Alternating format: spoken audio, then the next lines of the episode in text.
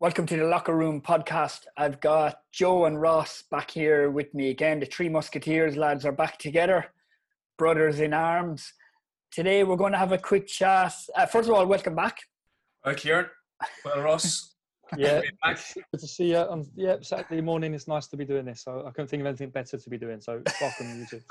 Absolutely, Ross. The sun's shining outside. It's about thirty degrees. I couldn't be more honest. I couldn't be more honest in that. That's that's not that's not me being funny at all. It's, it's good to be sitting in chatting to you two lads when the sun is shining outside, and, and we've got we got a, we bought a little paddling pool for the girls. so so um, I'm foregoing putting my feet in that lads to be to be in here chatting to you about London GAA and lessons learned. Well, he says paddling pool, Joe, but he's a 25 metre by 20 metre pool in his in Enfield, so he's being modest. that, you that's all, afford it anyway, so. Ross. That, that that's all from my lawyer wife. That's definitely not from the DSS business. or, or QPR. Or QPR. Okay, okay. Um, so this week, uh, what we're going to do, we're going to follow up on our part one of lessons learned from our time in London GAA, and obviously we're using London as a framework of what some of our experiences, along with Ross obviously throwing in a bit of the QPR stuff and all. But really, I think for the audience and for people listening, they, they probably are interested just to learn about these things in general, and we'll just reference those things. We'll touch on as well, uh, I'm sure, some of the stuff that Chris Ramsey and Bernard Jackman and, and the things that they spoke about, and Rich Clark and everything like that as well. So, um, last week we spoke about setting up the culture, bringing in the performance or the, the support staff, um, lessons learned and kind of in general about reflecting back on the program and what we did and what we learned.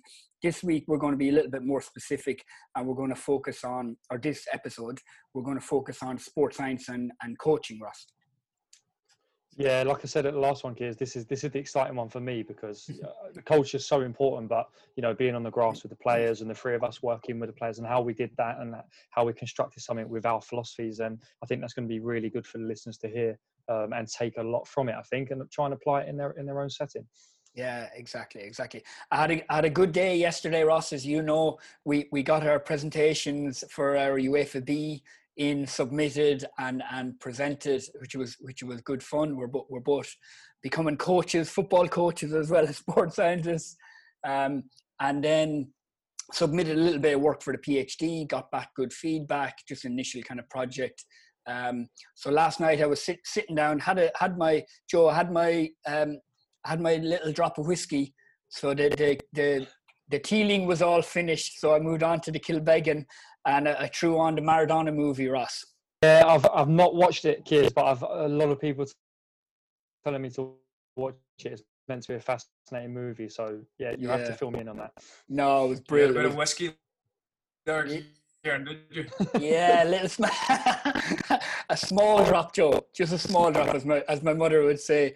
No, brilliant, brilliant stuff. Before we get into the thing, um, uh, crazy what what what Maradona went through in Naples, and he was he was like a demigod, really. And in the end, after a few years, after winning their first ever Serie A in '87, I think. Um, it just became suffocating for him and, and he, he he basically looked for a way out and and hit the cocaine, hit the drugs and and after the 1990 World Cup where he, he asked the people in, people in Naples to support Argentina instead of Italy and then they knocked Italy Ross out on penalties, it kind of went all downhill from there. Yeah, I bet he didn't go down well at all. But I mean, it's it's sad to see some of that side that he's gone through, and especially in the most recent um, World Cup. You know, of him in the stands, it was it was quite sad to see because his talent was undoubtedly you know higher than most, and he was fascinating to watch. So yeah, yeah. it's just shows you the other side of the game, huh? Yeah, it's difficult. It was interesting actually looking at it that I thought that nowadays there's such a support network in professional football around these players. Like they're they're living in their mansions. They've got security guards if they need. They've got support systems, psychologists from the club, everything like that. Um, I, I don't really see how that would happen nowadays. You know how they're kind of left on their own to their own devices a bit. Yeah, st- it probably still happens to a degree, you know, uh, especially when when players retire. That's a massive transition um, that some players can't deal with. I, I, don't know if you guys saw the Harry's Heroes that was on recently as well. Um, mm. Took some English players back, some, some, old school English players, Razor Ruddock and players like that. Yeah. I mean, listen, they've they've gone through some really hard times, and they're in they're not in good places now, you know. Mm. So I think in this modern day, it's less prevalent, of course, but we have mm. to still honour the fact that it's a real hard transition from from when they're not playing. I think that's the biggest time, and that support yeah. network gets taken away from them. Yeah, definitely. It got me thinking as well about actually then the best player ever, and and for me, I always kind of think about Pele because he was so consistent and successful, and you know, three World Cups with Brazil. Maradona, I always thought was the most talented, you know, the most pure kind of raw talent I, I thought he had. And then obviously to the, the modern era Messi, where I suppose you could say he's so consistent week in, week out, scoring goals, winning championships. Um, but he's never never done what what Maradona did in in bringing dragging his country all the way to the World Cup win. Yeah, for sure. I mean, for me, kids, um, I'm a, I'm a centre halfer, so I've always looked at the game slightly different.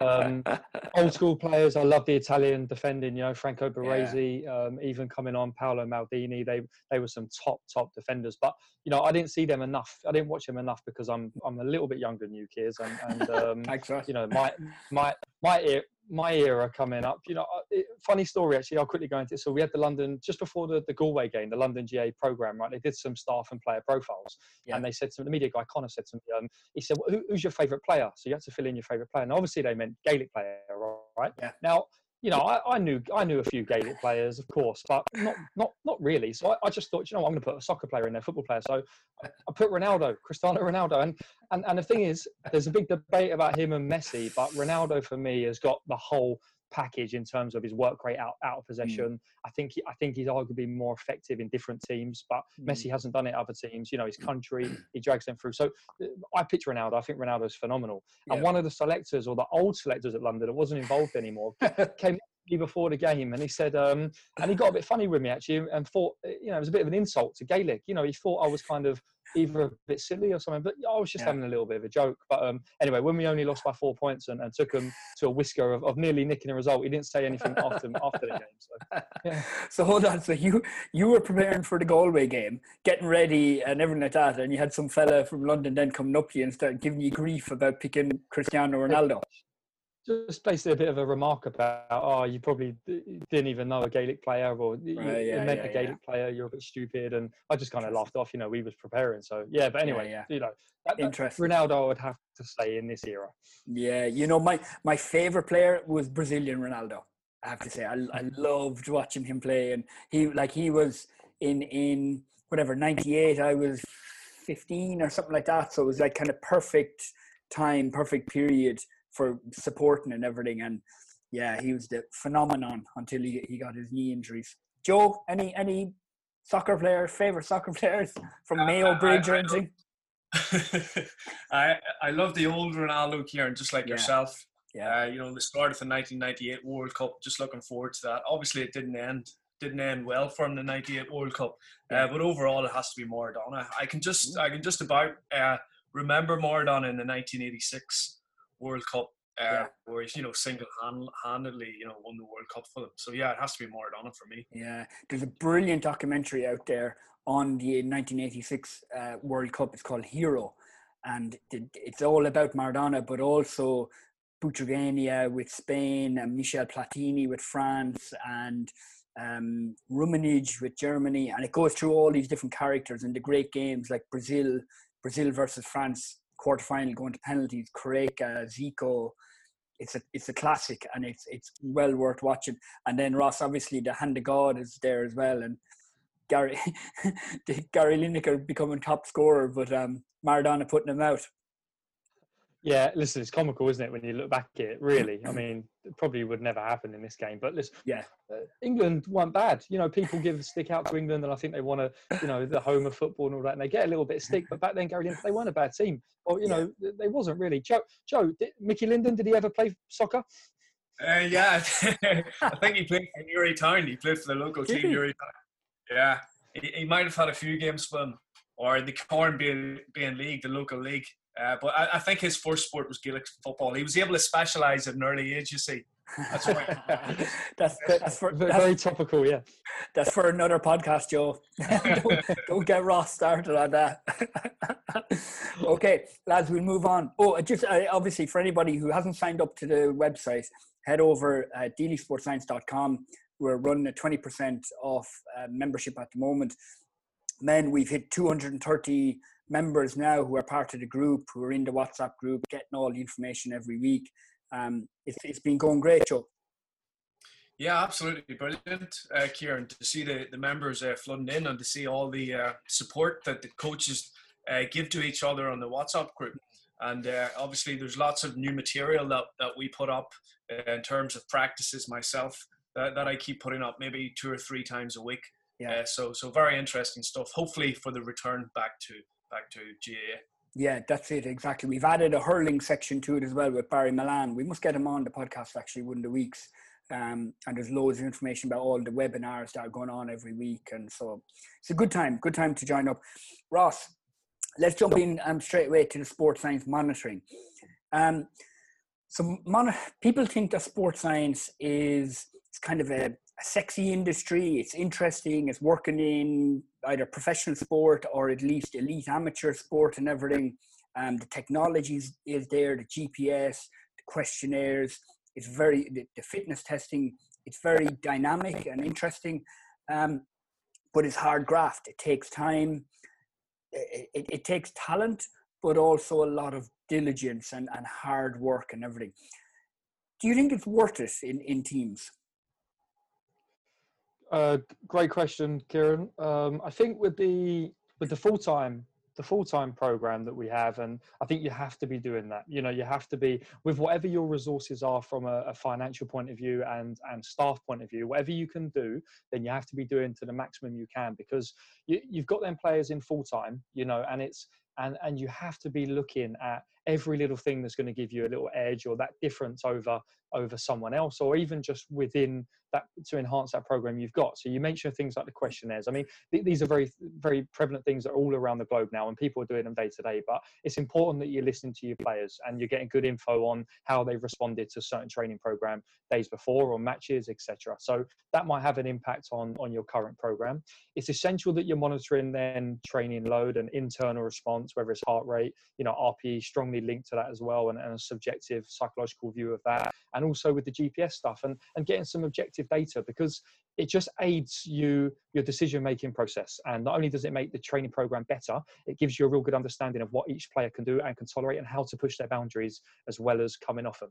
Um, then looking at the part-time stuff you know when we when we first moved into london i kind of said to you look i don't see the scope here to bring it in at the moment. We had mm. the main thing was setting up the program and getting right people. We took the RPEs.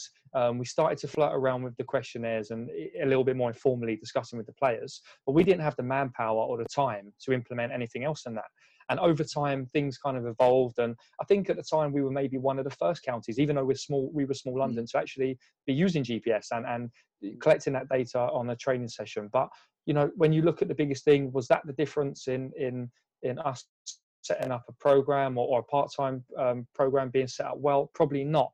Um, you've got people doing reports then at 12 o'clock at night. So you have to be you know you have to be very realistic on what you can do and and what's going to add real weight to the program you know yeah. if that makes sense. Yeah 100% it's, it's a question isn't it that it, uh, of resources. So if you're going into a club whether in lower league professional football or higher level in gaelic football it is a question really of what you can do. Like uh, do you have the manpower? Do you have the time? Do you have the people?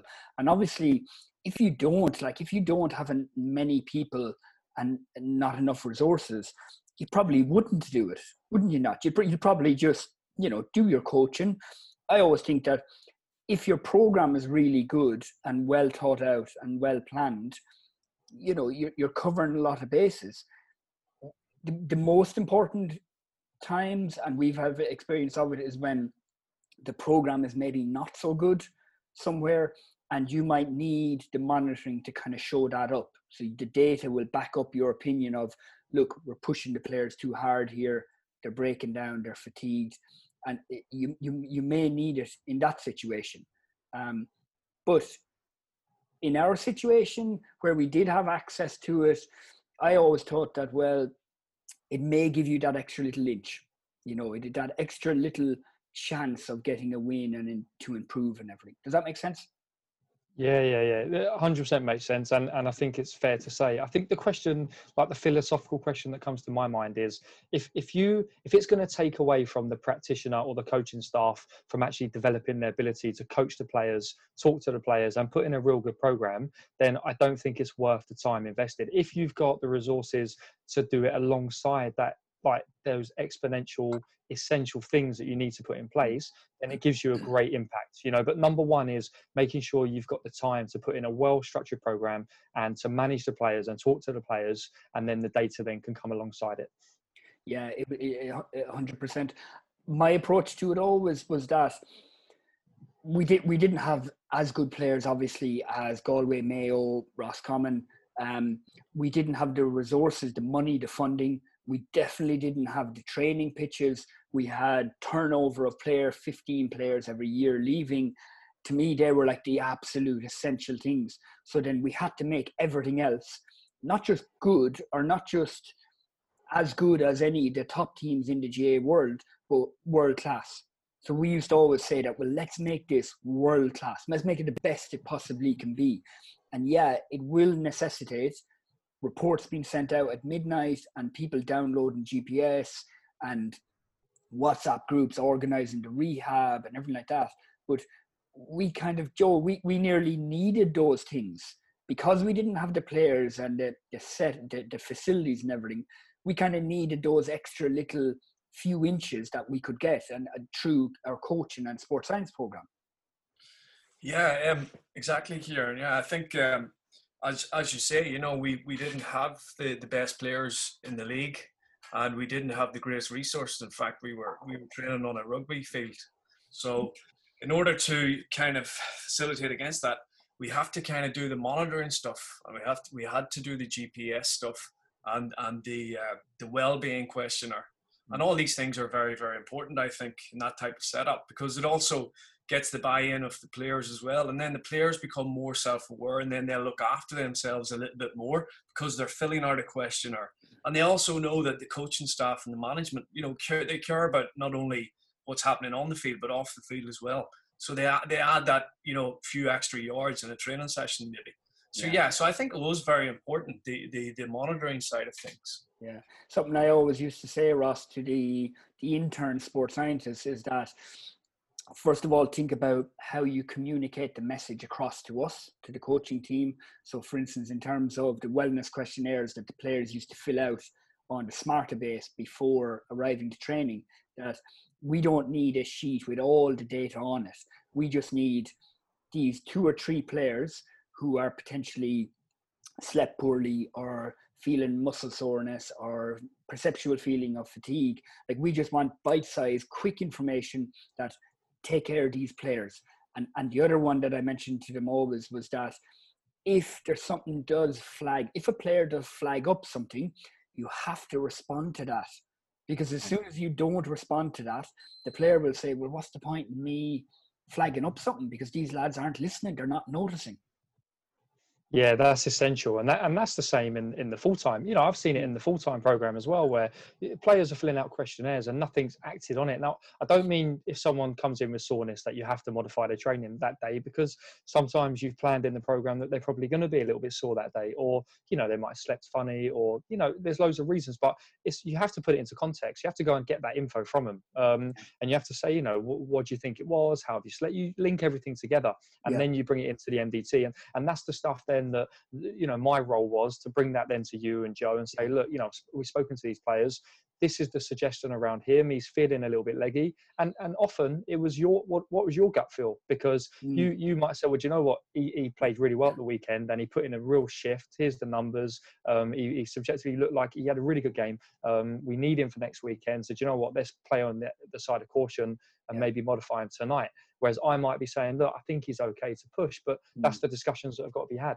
So yeah, I think that was the beauty of it, though, of, of having you in that role of, of head of performance, in that your understanding of sport and your understanding of the coaching process and everything, uh, and that's why I think sports scientists do need a, a, um, a kind of a foundation knowledge of whatever sport that they're they're working in, or at least in sport.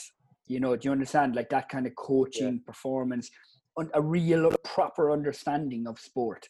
And like you say, what are the days to kind of pull off the players a little bit? What are the days to push them? And it was really good that you could kind of get all this information and then just give us a simple message, you know, at, at, at the end for sure. And I mean, it sounds it sounds simple, doesn't it? But that it wasn't easy, and especially when the part-time players, you've only got them for two days a week. We're constantly wanting to improve them, make them fit, and make them better players, but also recognise that some of them had physical jobs, some of them was going through a lot of stress outside. So sometimes the training took a real hit for the sake of just keeping them like not breaking them essentially. And sometimes we made mistakes, and we did break players that weren't ready for what we was trying to do. So we were learning lessons all the time, and the, the, them questions. Sometimes we discussed certain players for half an hour, you know, uh, before training. So it's not simple, but it's it's it's important to be had. Yeah, I think that that's the heavy lifting of like the extra time and everything like that spent on it. I, I always hear a lot of people as well, and they'll say that, oh, well, the stats or what will a GPS tell you, and what will an RPE and a questionnaire and stats don't matter. You need to just you know, go with your gut feeling or speak to the player or whatever. But uh, I always say that it, it creates conversation. Like stats doesn't make a decision for you. You don't you don't look at your iPad and go, okay, that player now he has to come off or he can't train. Like there's the science, but then there's the art also, where you gather all that data, and essentially you have a conversation, and you then you have that's the the art is coming to the decision, isn't it? And and you know better than anyone, Ross. You, you improve at that. You improve your gut feeling over time. Yeah, it's it's there to aid, like you said, create conversations and and aid your understanding around particular players and trends within particular types of players. So, like I think it's all about piecing things together. So you, you have someone that's done X amount of whatever we're looking at, total distance, high speed running. They've given a certain number for RPE. We know what the session content was. We know how it looked on the eye. Mm. Um, we also then see how they've responded the next day or the next training session. Um, you talk to them, you get a feel for how they're feeling, how they're responding, and them sort of regular kind of um, um, bits of info and co- mm. collations of info they give you pictures over time and then you know you start to feel and and also you add in things about personal life and stressors and the work and especially in the part-time stuff and the full-time you know if they're young boys what are they doing outside how are their bodies growing and maturing and all those sort of things give you good experience so that you can say do you know what? Today in my experience on what i've learned over the x 12 years mm. i think we should come off in today. Or do you know what? No we can push in today. Yeah. forget the numbers a little bit. Let's go beyond the numbers. He's he's, he's good to go. So yeah. it is it's very much experience based but you're using all the data all the time to aid that. Yeah. Just before we go on there's a narrative out there now in the sports science world of don't worry about the data. Just talk to your players. And it's a very it's kind of like a very new age american approach i would say where it's like you know just just talk to your players man. Just just get a mm-hmm. feel for how they are and everything like that. But like for instance I, i'll tell you when i was a player if the manager spoke to me about anything about how you how are you how you feel and whatever or or coaches or anyone i'm telling him yeah 100% brilliant. Feel great. I'm i'm ready for the weekend and you know i'm buzzing or whatever because i want to play the game so like players won't always tell the truth and sometimes they may not even know stuff about their body that the data will show you yeah, and, and for me, it comes across a bit lazy. Like I just think, mm. you know, of course, people who are taking these objective markers, whether it's jump scores, whether it's you know questionnaires, whatever you're doing to look at different markers, of course, you're talking to your players as well. So yeah. again, you're piecing all the info together. You're piecing psychology info. You're piecing everything together, and that's what helps you make a good informed decision. So you need both. You need you need the science yeah. and the art that's the thing. Ross, just quickly then, can you just give us a little bit of information about um, how how we used the GPS and and and I suppose the RPEs as well, just as regards planning out or we are, planning out the microcycle and the macrocycle and everything like that, and what kind of reports you would produce on a daily basis and a weekly basis. Yeah, um, of course. So obviously, looking at the planning of the sessions, we would have recommended RPEs and, and recommended target targeted um, um, numbers for certain metrics. We used total distance, high speed running, uh, anything above 67%, number of accels, number of decels, just as a four mainstream ones that we felt was quite good for people to understand. We didn't want to flood info, and, and this is the same for, for both full time and, and the part time setup. Um, then obviously on, on a reporting basis, so we'd have that for, for, targets for, for each session and then a weekly target based on what we felt was an appropriate um, external loading. Then on on a on a report, then you would essentially report back to that. So you'd report back to the coach on that particular session. We felt, you know, today's session was under pitch based on the recommendations, or over pitch, or it was bang on today within 10% threshold either side. Um, and and again, it, you know, people say, well, how do you know the numbers? How do you know the numbers that you're coming up with is right? But mm. we've had 12 years experience in working with mm. players and yeah, we're not getting it spot on every time. And some players could probably do more. Um, sometimes some players maybe need to do less and it's that individual nature that you, you then take to it.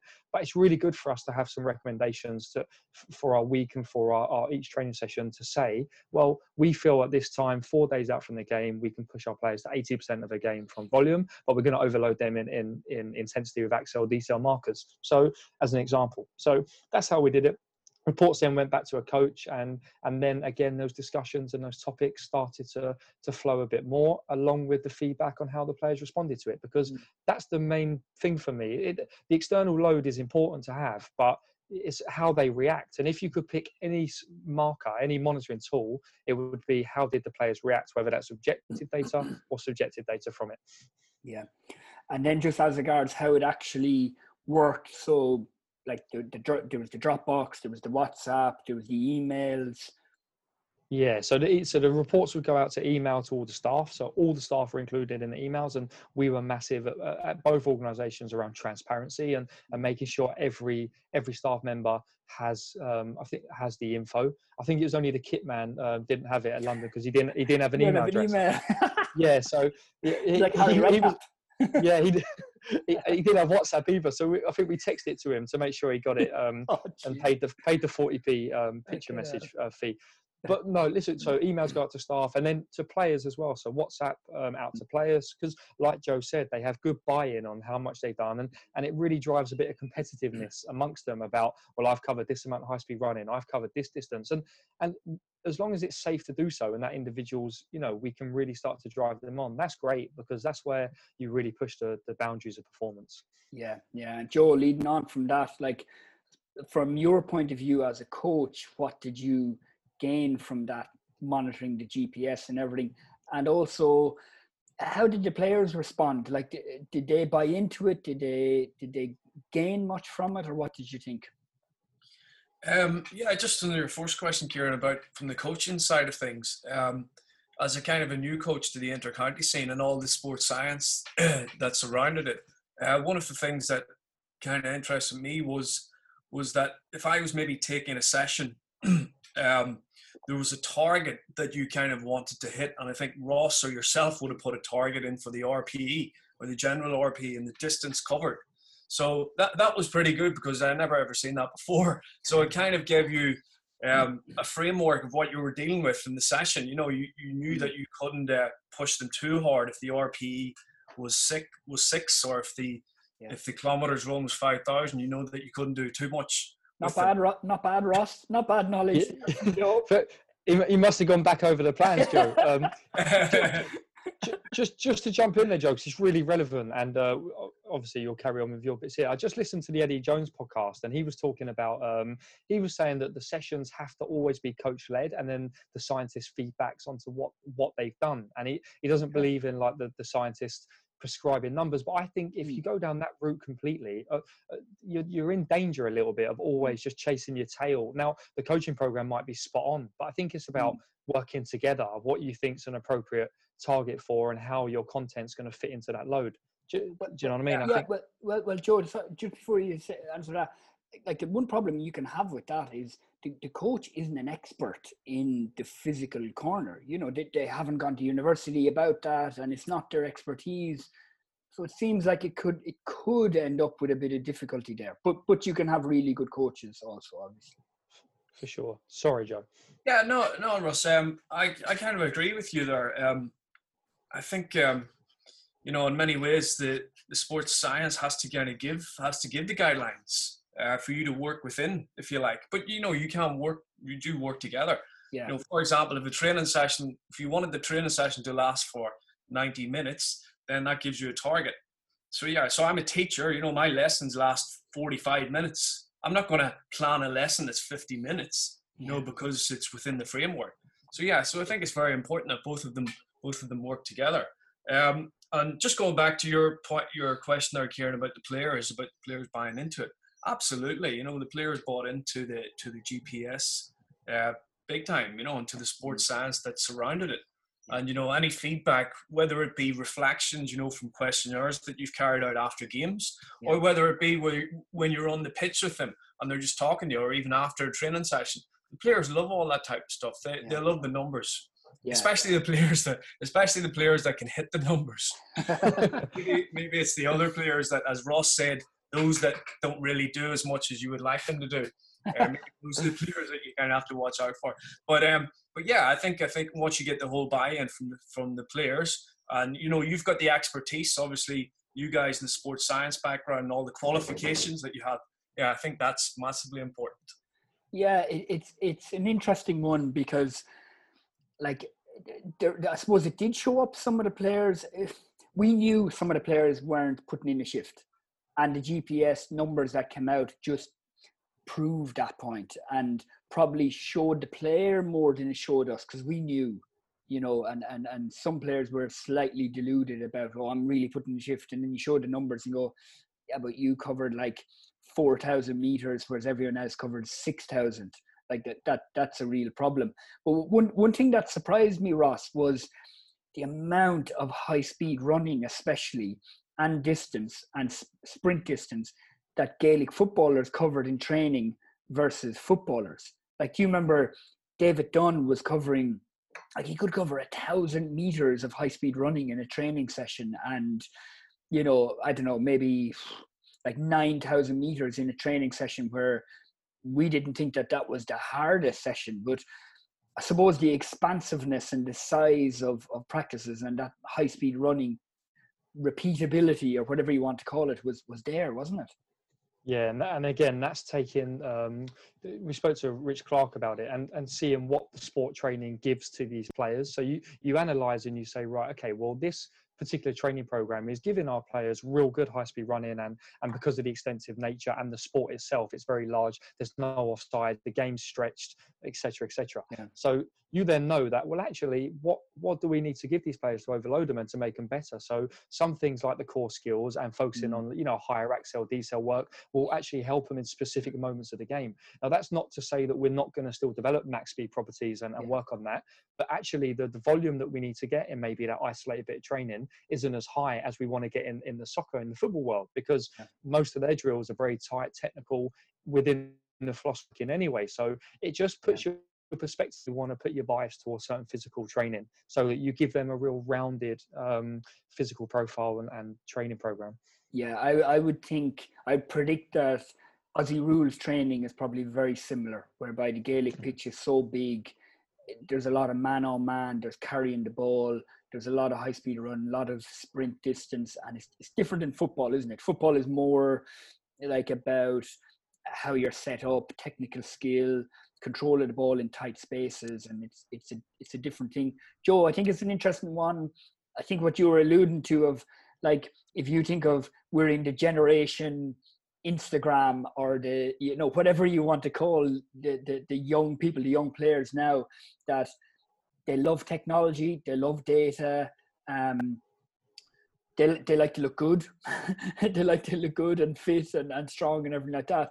And it kind of links into like enjoying getting data, especially about themselves. I always found that whatever about the team and everything like that, they were obsessed with their own data and their own video clips from games and everything.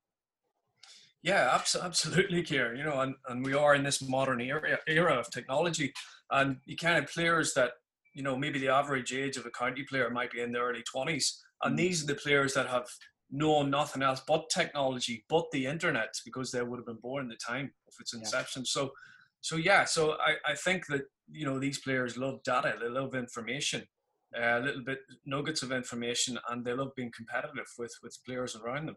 And yeah, and you know, I think you've alluded to a little bit their kind of individual side of things. You know, they're they're in it for themselves to a certain extent. You know, they are, and they they're the only thing that matters in their own world. You know, when it comes to sport.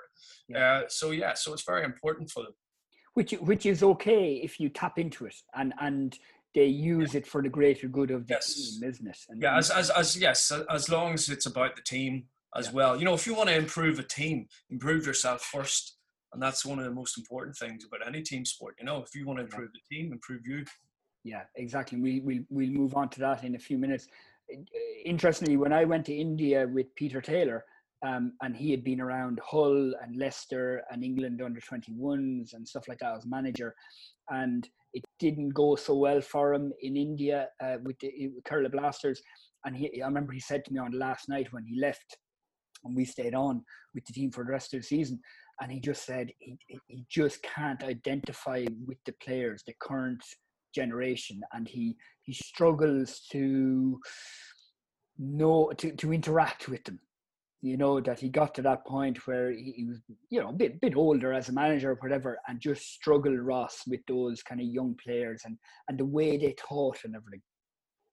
Yeah, it's, it's completely different now, isn't it? To when I mean, he, he was assistant to Bobby Robson, I think, as well, um, oh, years yeah. ago, and was, was, I think was pivotal yeah, yeah. In, in, in his success. So he's he's obviously operated at a real high caliber and has and has got great success. But nowadays, you know, players are different. You know, the the, the lifestyle's different, the technology's different, the, the, the, ethos around players now don't roll their sleeves up and work as hard. Probably there's some truth in that, and that you know they're they're a bit hesitant if they're feeling little knocks and things. So you know you, you can slam them and you can say that well that's not the way to be or you know as a society we accept that that's changed and we and we enhance it so i yeah. think you, ha- you have to change with it roll with the punches change with the times and um and yeah definitely develop as as the ages develop through through the centuries yeah and i think it, it comes down to personality as well because for instance on the other hand then uh, terry phelan who was there as well was you know, brilliant with the players and, and knew how to interact with him and get the best from him.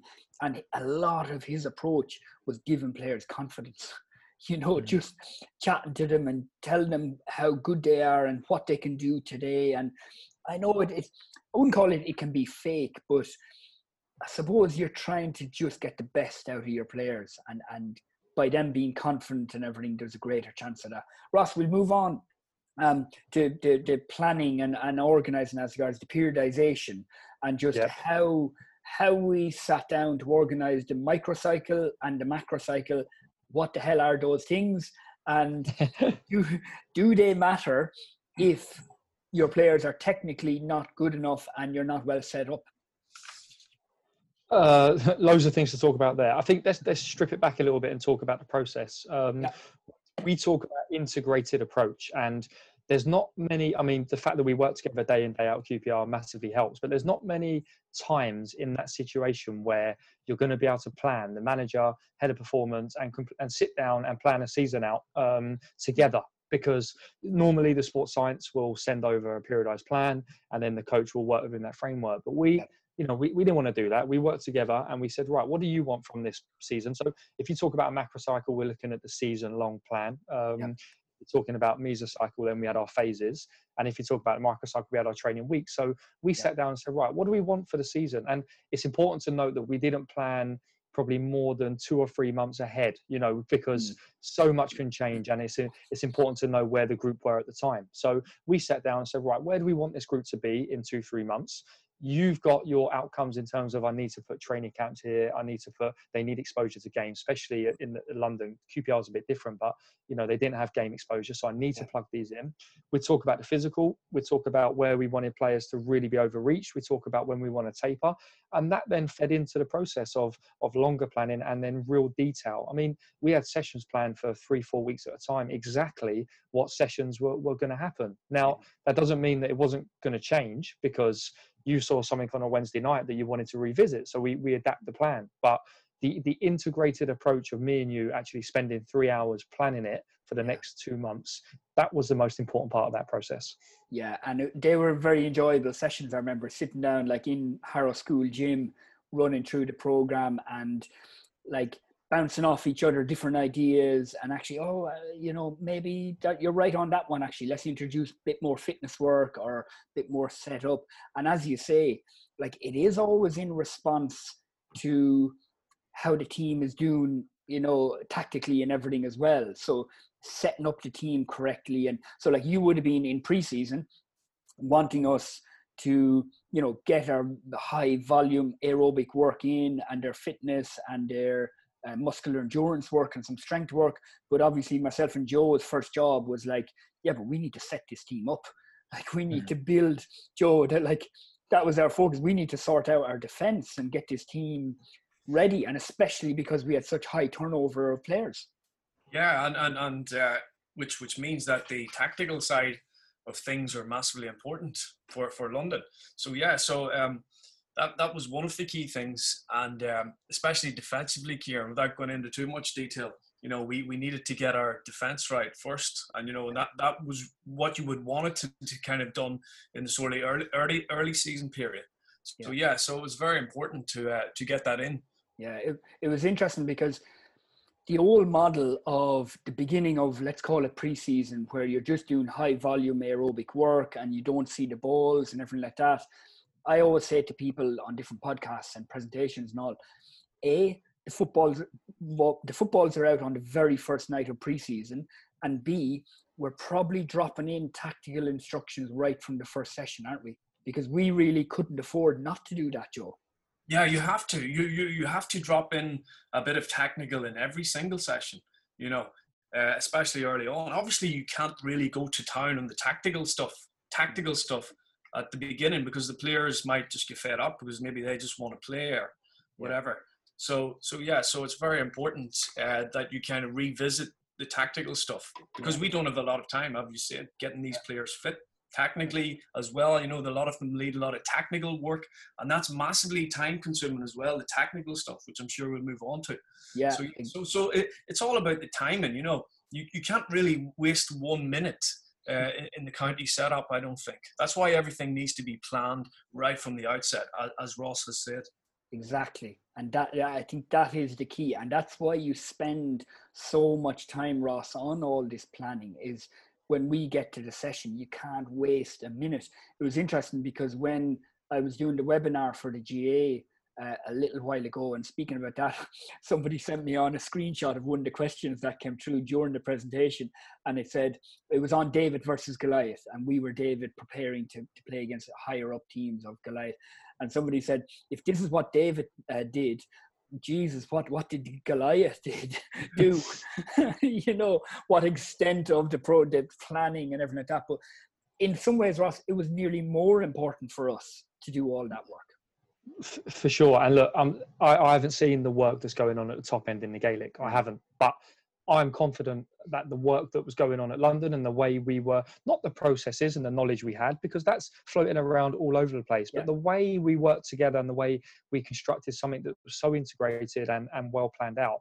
Like, I'd, I would put money on it that I don't think there's much, much higher levels going on anywhere. Mm. So, like, that's not blowing smoke up our backsides or anything like that. I just think we put in a real, real solid um, program where we just we were open. It's, it wasn't even about what we had to offer. It was about us bringing all our ideas together, planning, making sure we're well prepared and well organized and adapting and giving the players what they need. And no one had egos. So if the physical side had to, in the middle of a league, the physical side just went to the corner for a little bit because our main focus was setting up the defense and working on our core skills because basic errors under pressure were costing us, then that was the focus. So that was what the team needed. It wasn't about the X amount of, of MAS running we need to do on a mm. Wednesday night. Well, yeah, we can get a setting of that, but this is more important. So yeah. that, that, that, that's how we established that, that kind of environment.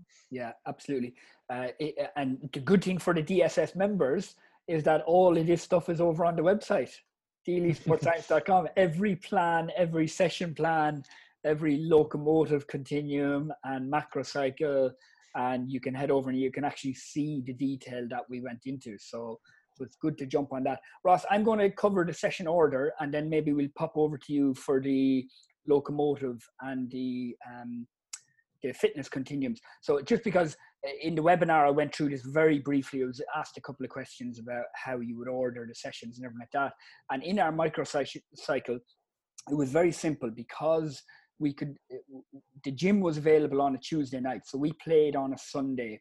And then, so Tuesday was match day plus two.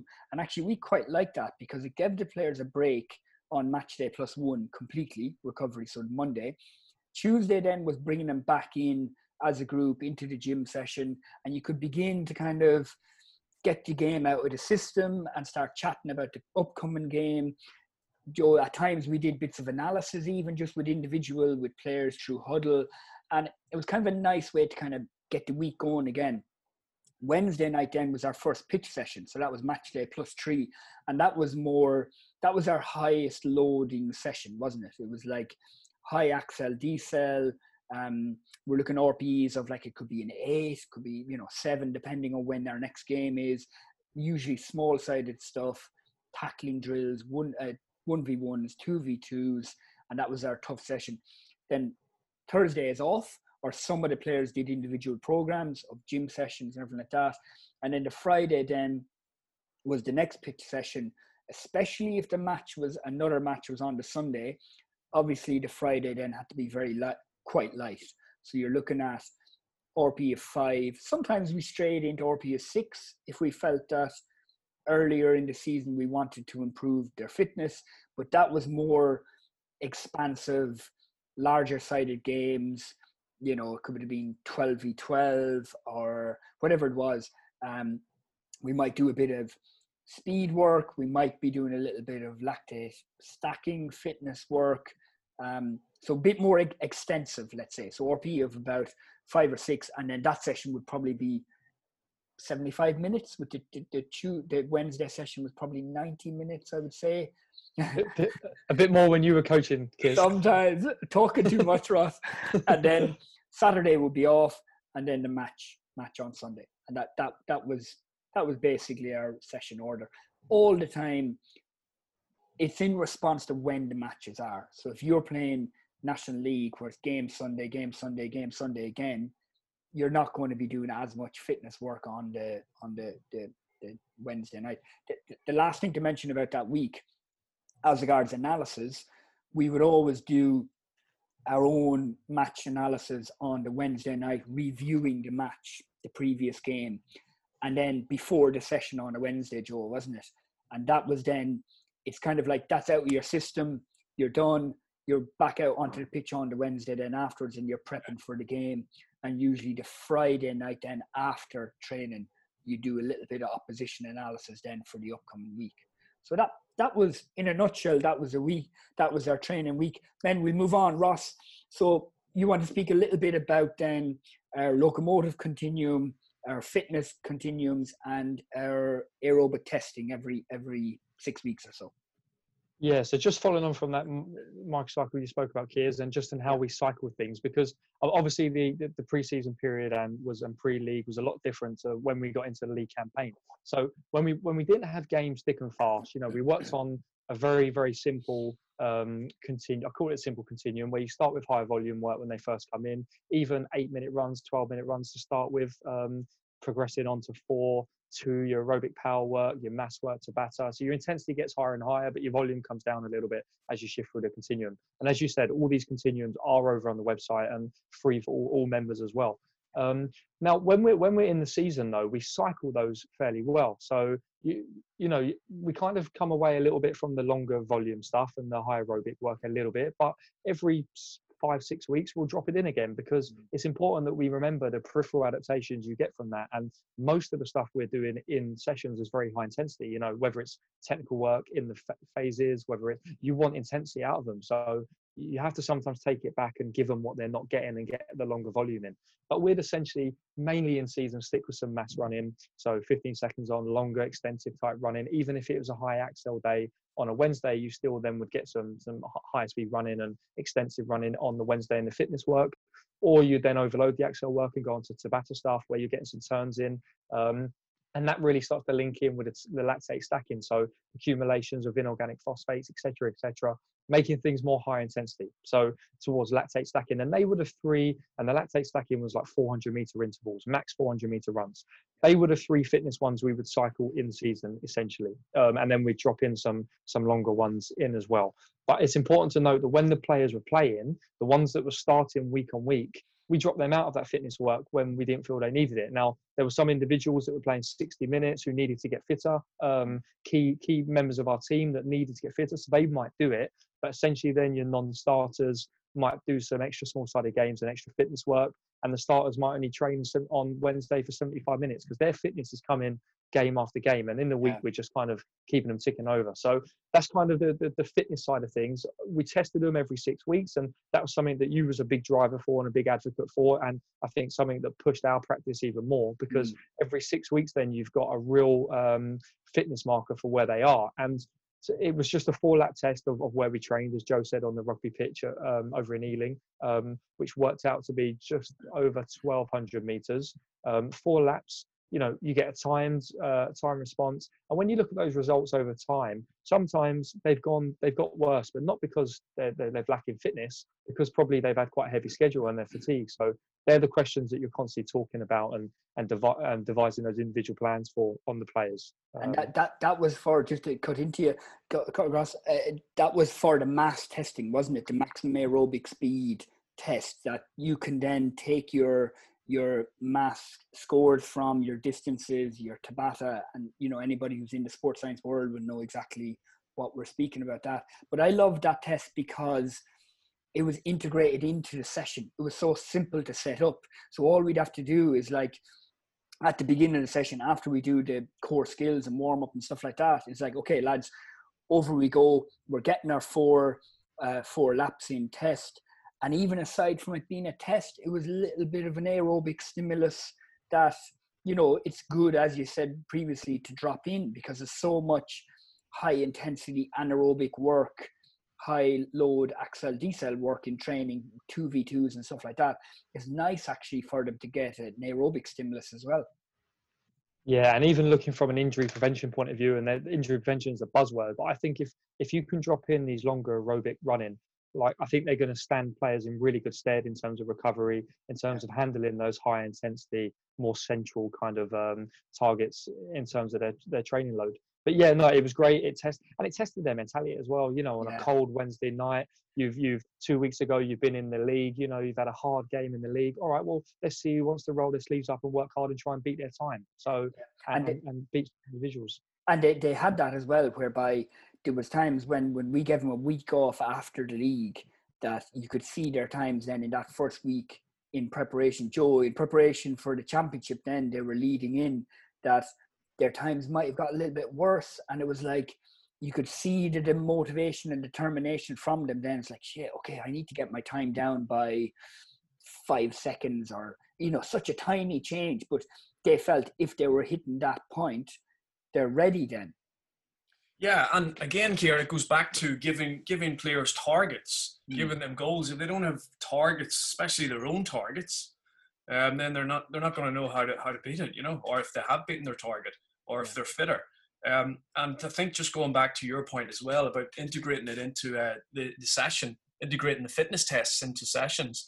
I think um, a lot of kind of clubs might just have a training session that just that just tests the players, and it's just a session to test the players, and they're not really utilizing the time correctly. You know, and I think with the model that we had, uh, we actually used fitness testing within a session, within a kind of normal session, if you like. And as you see, it was used at the beginning. Um, so, so the players, you know, and Ross says maybe the players were coming kind of. I don't know if they were coming demotivated because they knew they had a tough, you know, 1200 meter uh, run, but they also knew that after that run they had a you know all football session. Yeah. So that kind of counteracted the kind. Nobody likes doing those difficult runs, you know. Yeah, yeah. so, so knowing that you're going to be playing football after it uh, yeah. actually motivates you a little bit better, especially with us, Ciaran, because uh, we sent out the session plans beforehand, and the players knew that they were getting a lot of football after that they could see it exactly.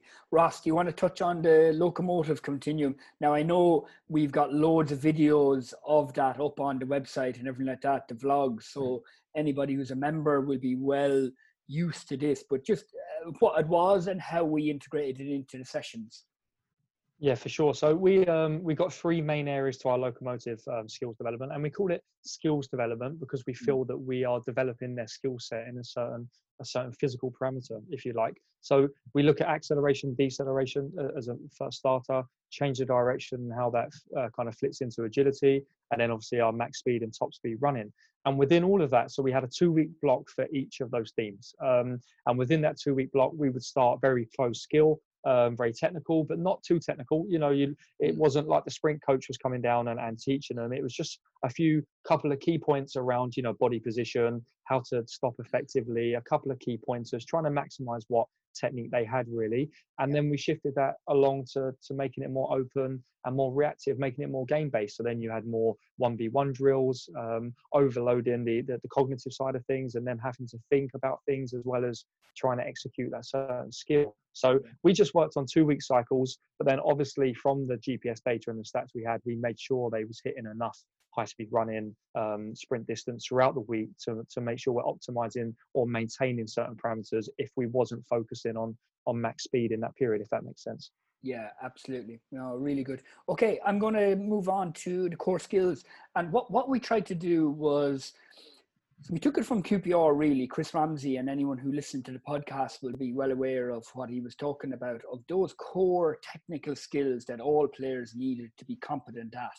So in terms of Gaelic football, what we introduced was little soloing ones, hand passing, dummy turning, um, uh, dummy solos, uh, putting the cloak up, protecting the ball. So we kind of came up with about probably about eight different movements. Players working in trees, and the nice thing was you could just put like fly through these at the beginning of the session. We actually got to the point where it was really cool actually to see where the players would be out before the session doing their own little bit of warm up, whatever.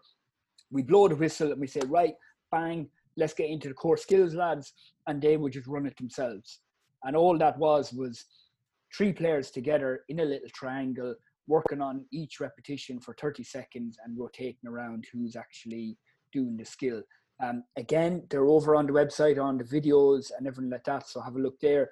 But it was simple core skills, and we felt it was just pure repetition of soloing on your non-dominant side and hand passing and turning and grabbing the ball and coming back with it again and simple little fundamental movements that are the foundation of performance. And we felt that okay i know there's a lot of talk out there at the moment and especially in the GAA world about a, a, a games based approach which we agree with but the word drill, Ross, has become a dirty word. And, and closed skill is a now a dirty word and repetition. And I suppose we took a slightly different view, didn't we?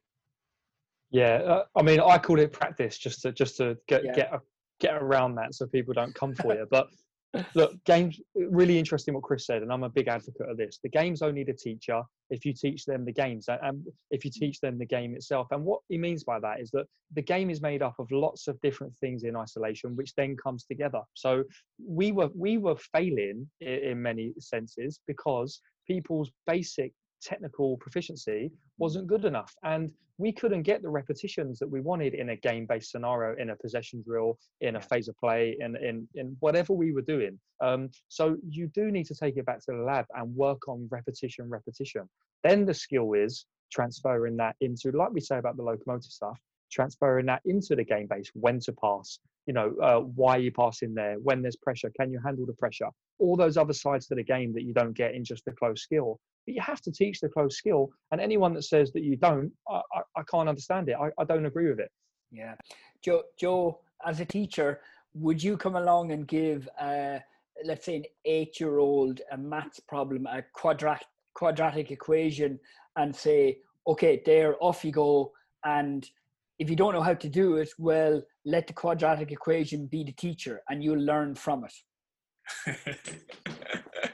uh, no, definitely not.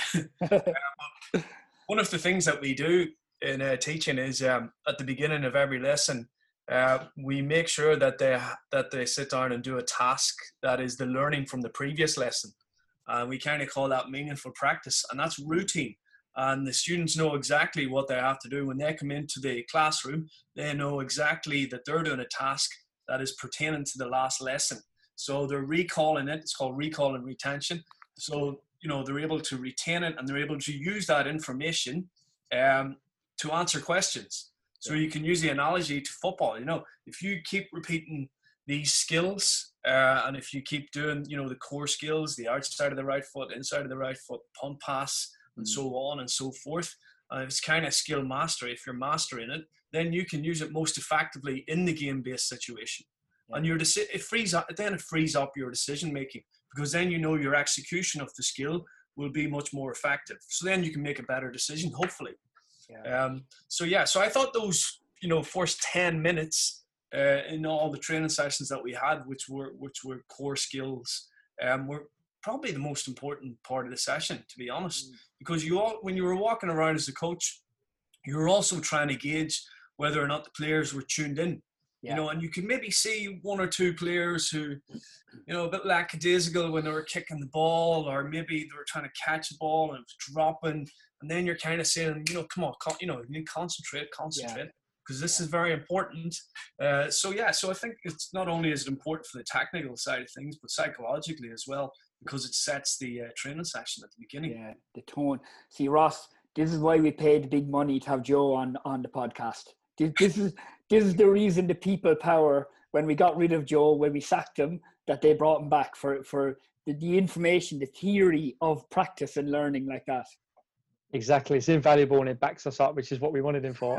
um, no, but just on that, because it's important that like th- these things only work if you get 100% buy-in from the players, you know, and and the players aren't just saying, oh, we're doing this again or we're doing the core skills mm. again. They've got to be completely engaged. And it's called purposeful practice from a psychological term. They have to make sure that they're doing it properly, essentially, and they're feeling, you know, why that kick was successful, the feedback they get from it. And yeah. over time, they just know how to complete a successful successful movement, whatever it is. So yeah. it's important the players really engage in it and, and buy into it. So that's why you vary it and you don't do it every night and you disguise it in other ways. Because exactly. if you do the same thing every every time, of course, yeah. it's human nature. You're going to get bored. But yeah, you, you, have to vary it and make sure that, that, that it's varied for the players. Yeah, no, it's brilliant, uh, Joe. I love that. I love that information. Actually, it's really really good re- recall and revise and, and, and, and everything really good.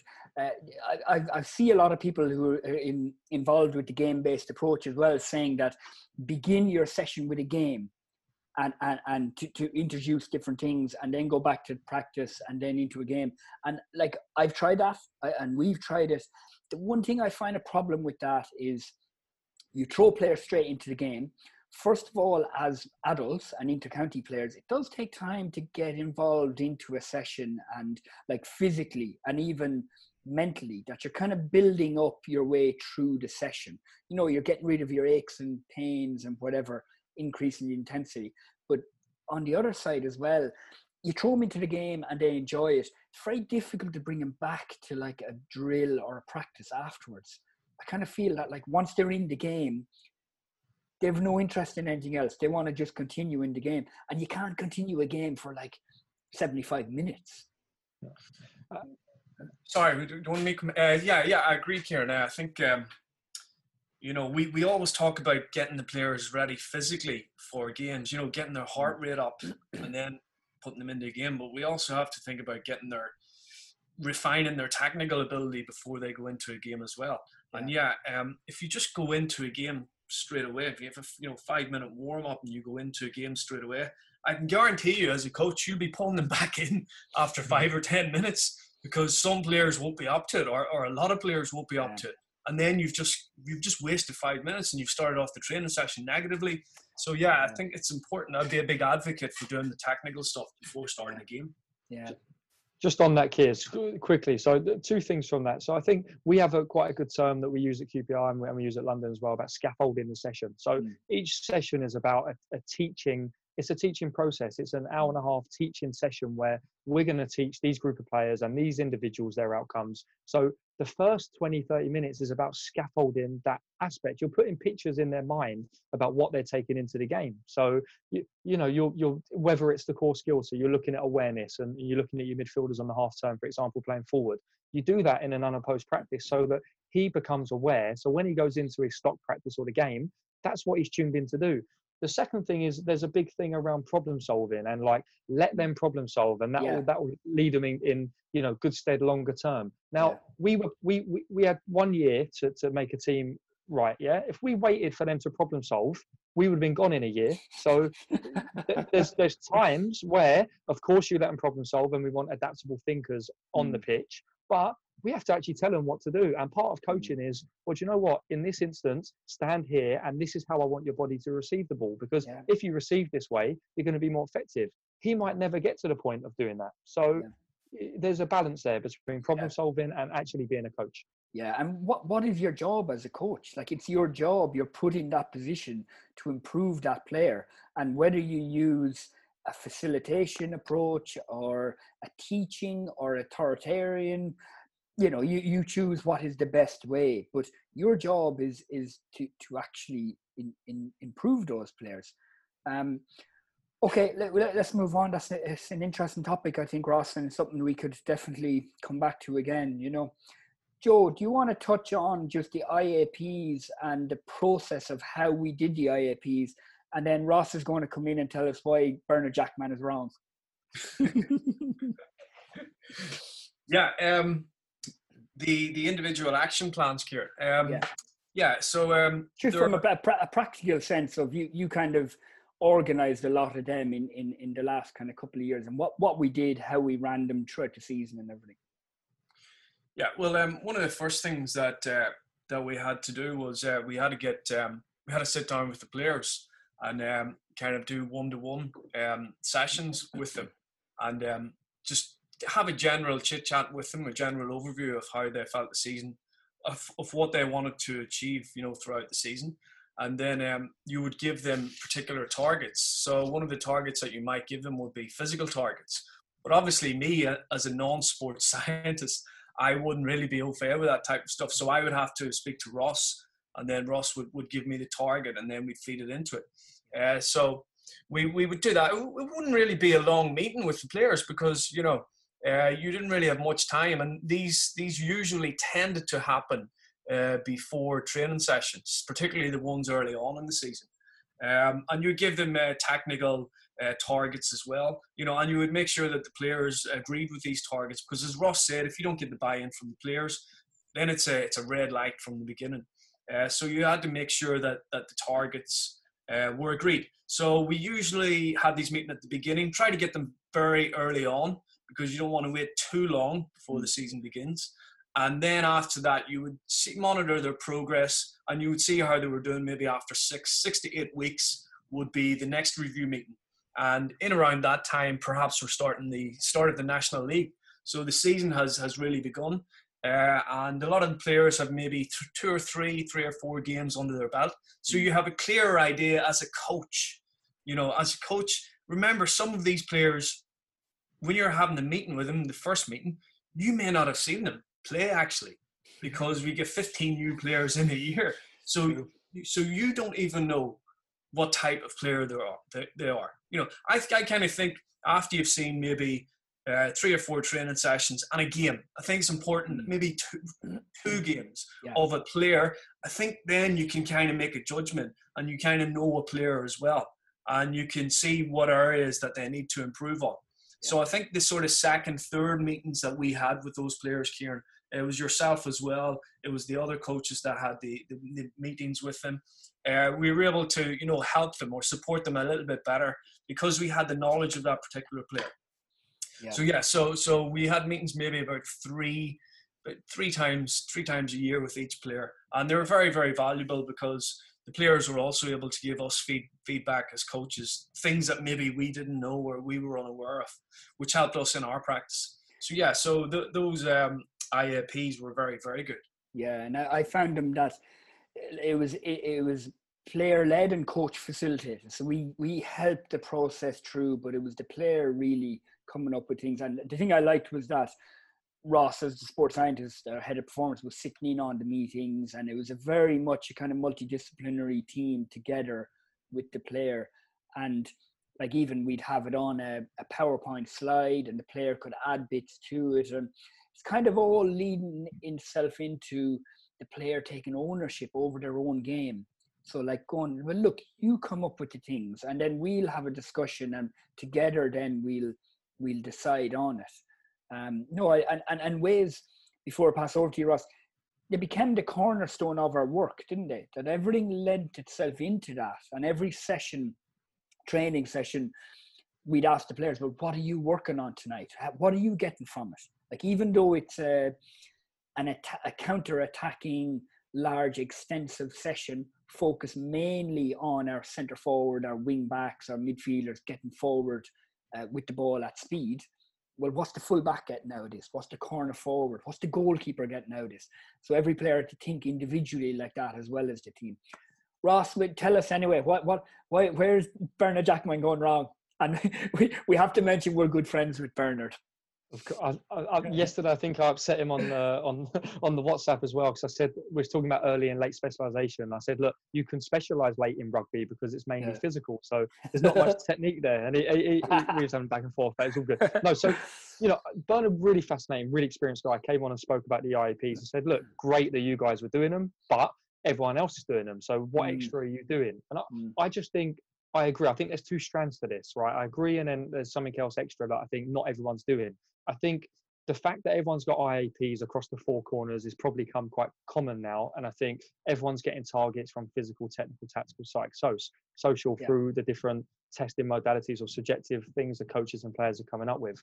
Yeah. You've then got your individual pod time. So we set up like 15, 20 minutes before training where players can work on what we felt and they felt more importantly was the most important part for them to improve on as part of their game. And that was either a weakness to be addressed or a strength to be a super strength. So that was one part. And i think probably a majority of organizations around the world sporting clubs are doing that. I think that.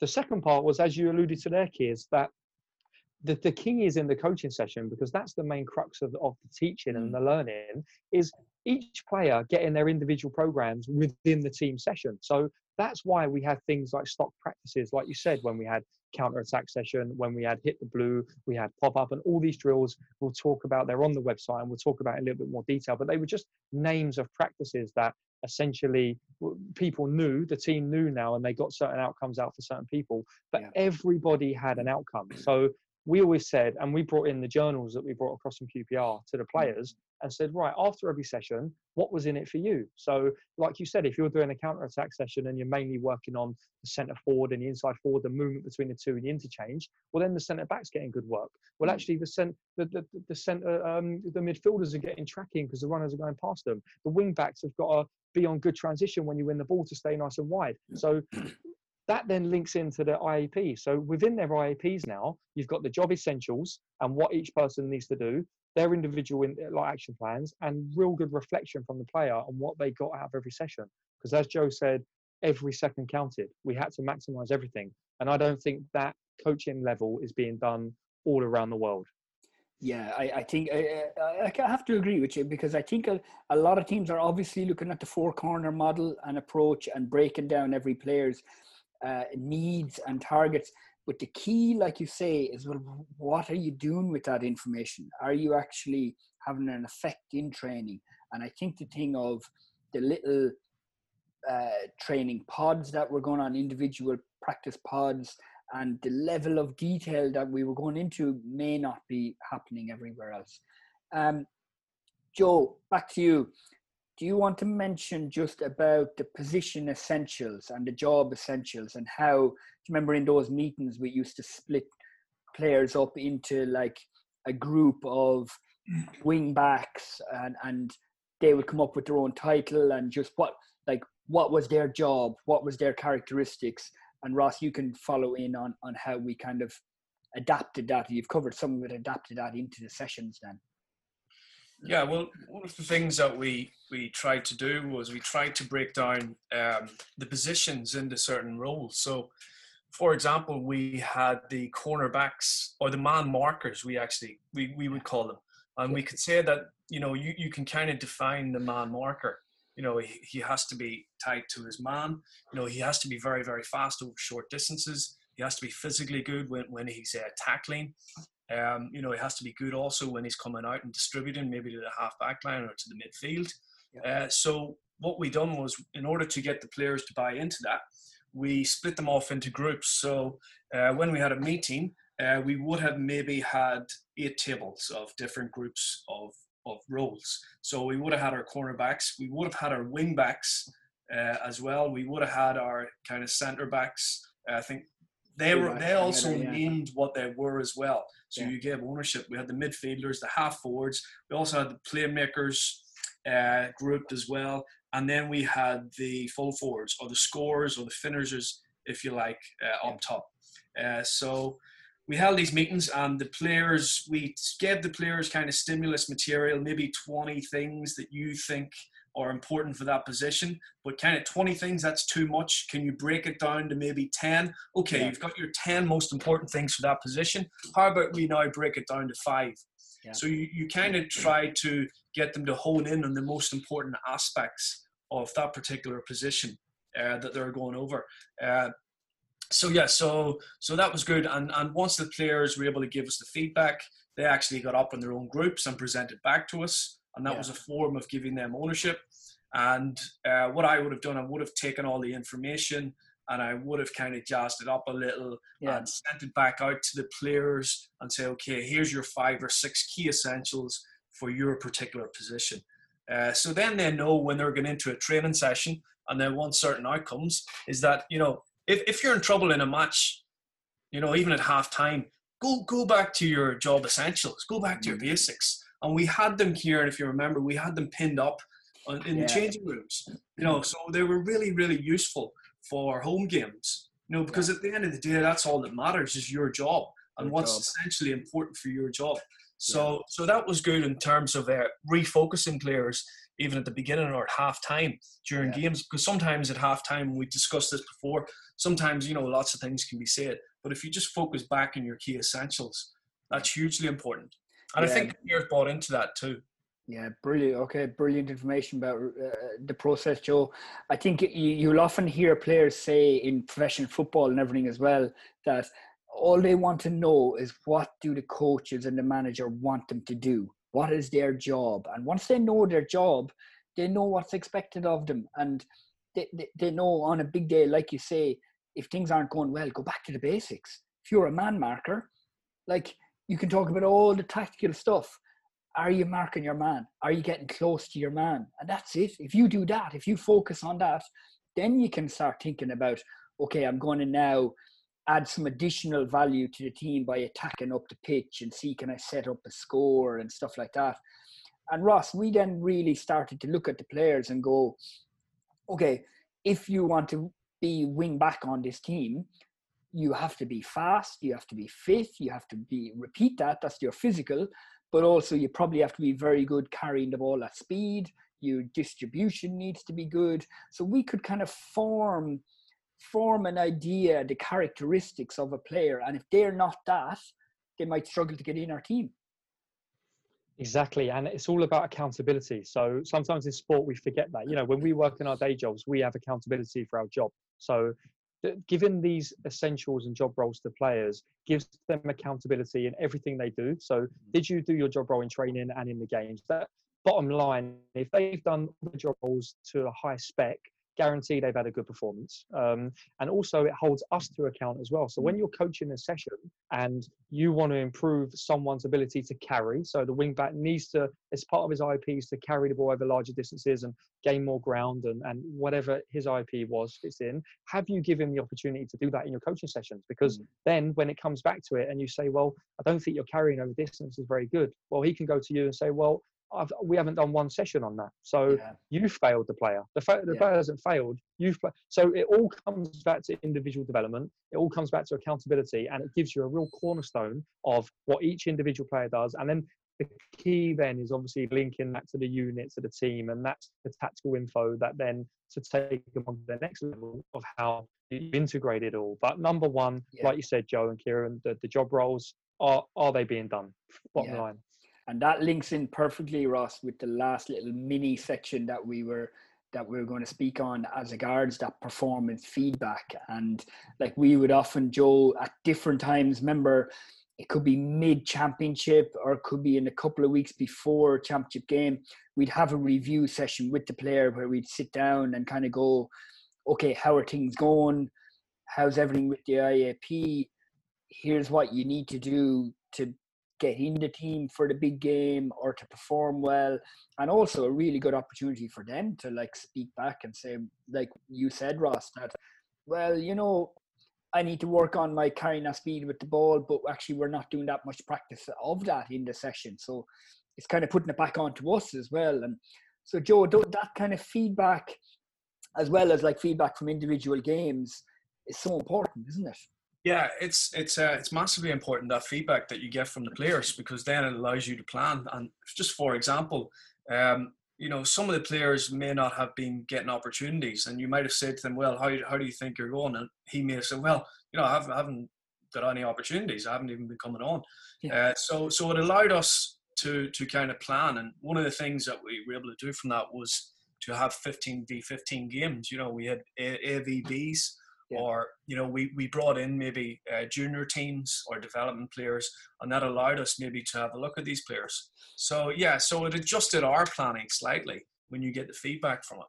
Yeah definitely. Ross it, it, they, they were they were important weren't they? Because when you when, when i see some managers and coaches out there and they're not willing to take information back and feedback and review sessions with players it worries me because I think mm, do they really have confidence in their own ability because they're not willing to be questioned? Yeah, and and again, we talk about the way things have evolved and stuff. You know, now things are becoming much more player-centered approach, and mm. the the organisations that are putting that into fruition are the ones that are succeeding and doing really well. Um, just back on the job roles and essentials, I think it just gives real clarity and a real starting point. So you don't just have a player or you don't have a coach just going off on a tangent. And and like mm. Joe said, when you go 15 v 15 and, and maybe you're looking at 10 new players, you've got the five things that you're marking them on. So mm. it doesn't. It, you can look at a player and go, yeah, he did all right, but, but actually, how did he do on the five things in his position? Well, if he only did one of them really well, then no, he's he's probably not going to come into the panel, or you're not going to consider him yet. So, but it just gives a little bit of objectivity within the the subjective nature of coaching, I guess. Um, but the reviews were, were essential. Good feedback from the players, how we improved and how we adapted the program, and and basically give the service for them because we're there to help them improve, which in turn, you know, looks good on the team. So they, they were essential. In my mind, the, the highest level of coaching is that individual player coaching within a team setting. So you've got you've got 30 players. You need to organize the practice. You need to make sure that you know you're getting all your physical and tactical outcomes, but also are you making sure that the man markers are getting their outcomes? Are you making sure the wing backs are attacking with the ball at speed? Are you making sure the playmaker and the centre forward is receiving on the half turn and you know carrying the ball? Are you making sure that the the finishers and the match winners are getting their scores, the corner forwards, the full forwards? That's the, it's the hardest thing about coaching to be able to organise that, but also it's it's the most enjoyable, I think, Joe.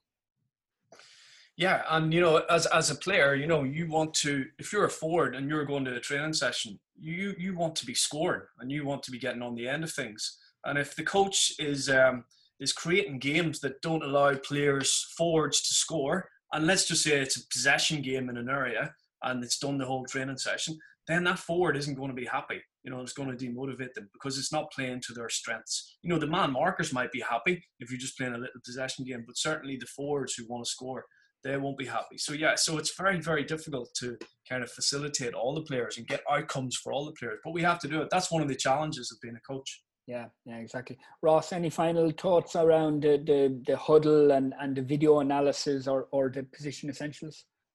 Yeah, I think just jumping on the back of that, Joe, as well. I think he's a right, and and essentially how you do that the easiest is making the practices look like the game. So there's got to be an element in the session whether it's a mm. phase of play, whether it's a game that is like the game itself, and they and the players get to experience what they're going to have to do on the Saturday or Sunday.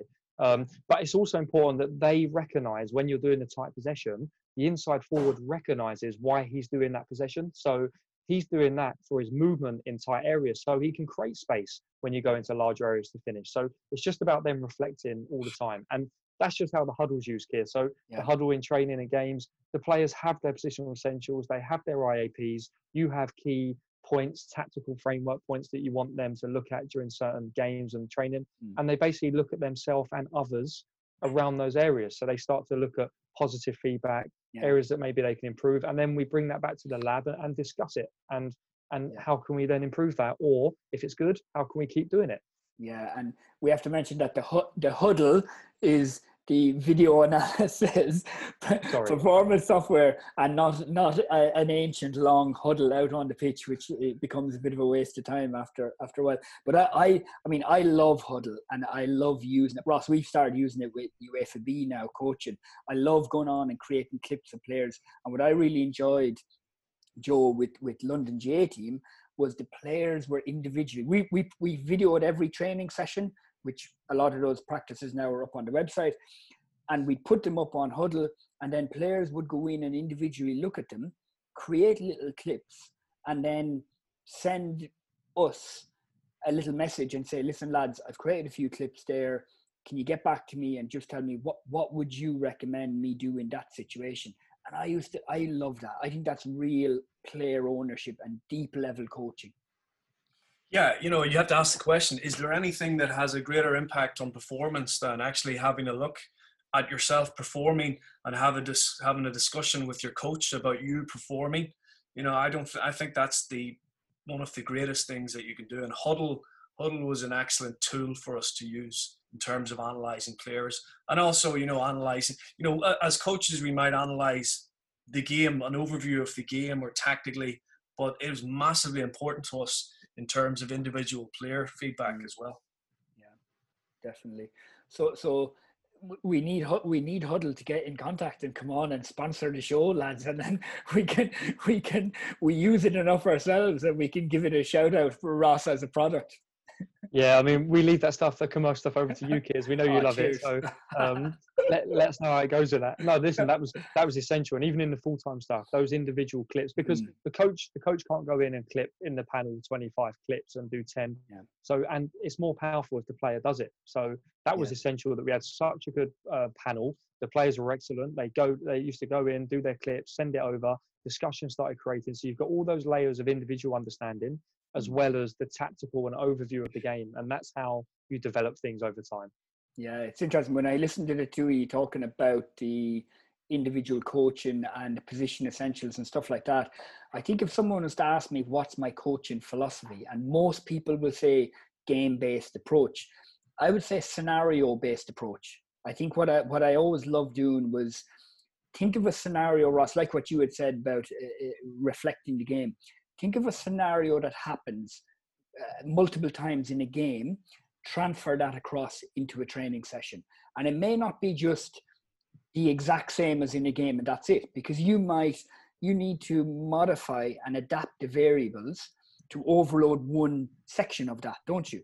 So you might need extra repetition of your center forward liam gavigan breaking the line you know carrying the ball and shooting. So you're going to have to modify things a little bit. You're not just going to put me in a game and go, okay, play. But you're creating a specific scenario in order to overload that, which facilitates facilitates learning and teaching.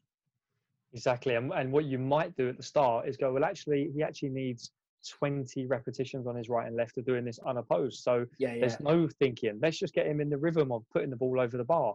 This yeah. is the position and kind of angle of run I want you to make, or I think you'll be effective. We do it for five minutes. Then we drop it into the, the overloaded scenario and the function, we call it like a function. Um, yeah.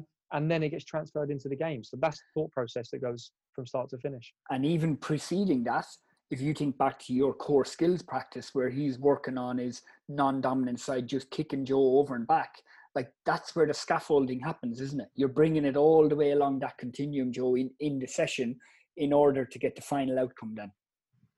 Yeah, yeah, you're you're you're kind of building it up it's a it's a build up approach uh, so that they're able to refine their skills and then they're able to go into that sort of acid test the, the game the game scenario and uh, perform their best in the game which is what which is what it's all about. It's all about performance at the end of the day. Exactly exactly. and more importantly here's the player understands the link from one to the other to the other. So He Yeah. because he needs to understand what exactly he's working on, and he internalizes that, and that's how he develops. Not through that session, but over time. You know. Yeah, exactly, exactly. Okay, man. Um, we said we said that we'd keep it under an hour. Ross, it was a little bit, bit like one of my training sessions. It's gone to an hour and a half. I think that's important because the podcast is the locker room, and it's similar to a training session with Ciaran Deely. You put seventy-five minutes, and uh, and we and you know the floodlights are going off, and we're still working. So Ah, no problem. we've too too much to talk about, lads. That's the that that is the the issue. okay, look, that's that's loads of great information, and it's a good point you make, Ross, about it's the locker room. So we want to give out information that we did down in the trenches and the details of what, what you can do with your team. Hopefully, when the, the, the sport gets back up and running and everything like that. Okay, so uh, make sure head over to the website. Everything that we spoke about actually there is up on the website available to the members. So there's so much information there. So make sure you, you have a look. And as always, thanks to all our members with all their great support over the last just over a year now. 200 and 230 members, I think we have. Um, at the moment, we've probably had about another 150 people at, at other times. So it's really been been brilliant. And th- thanks for all your support. Guys, we'll leave it at that and we'll um, catch up in the next few days. Yep. Okay. Thanks, Ciaran. Thanks, Ross. Cheers, Brilliant. Joe. Thanks, Ciaran. Thank you very much. Thanks, lads.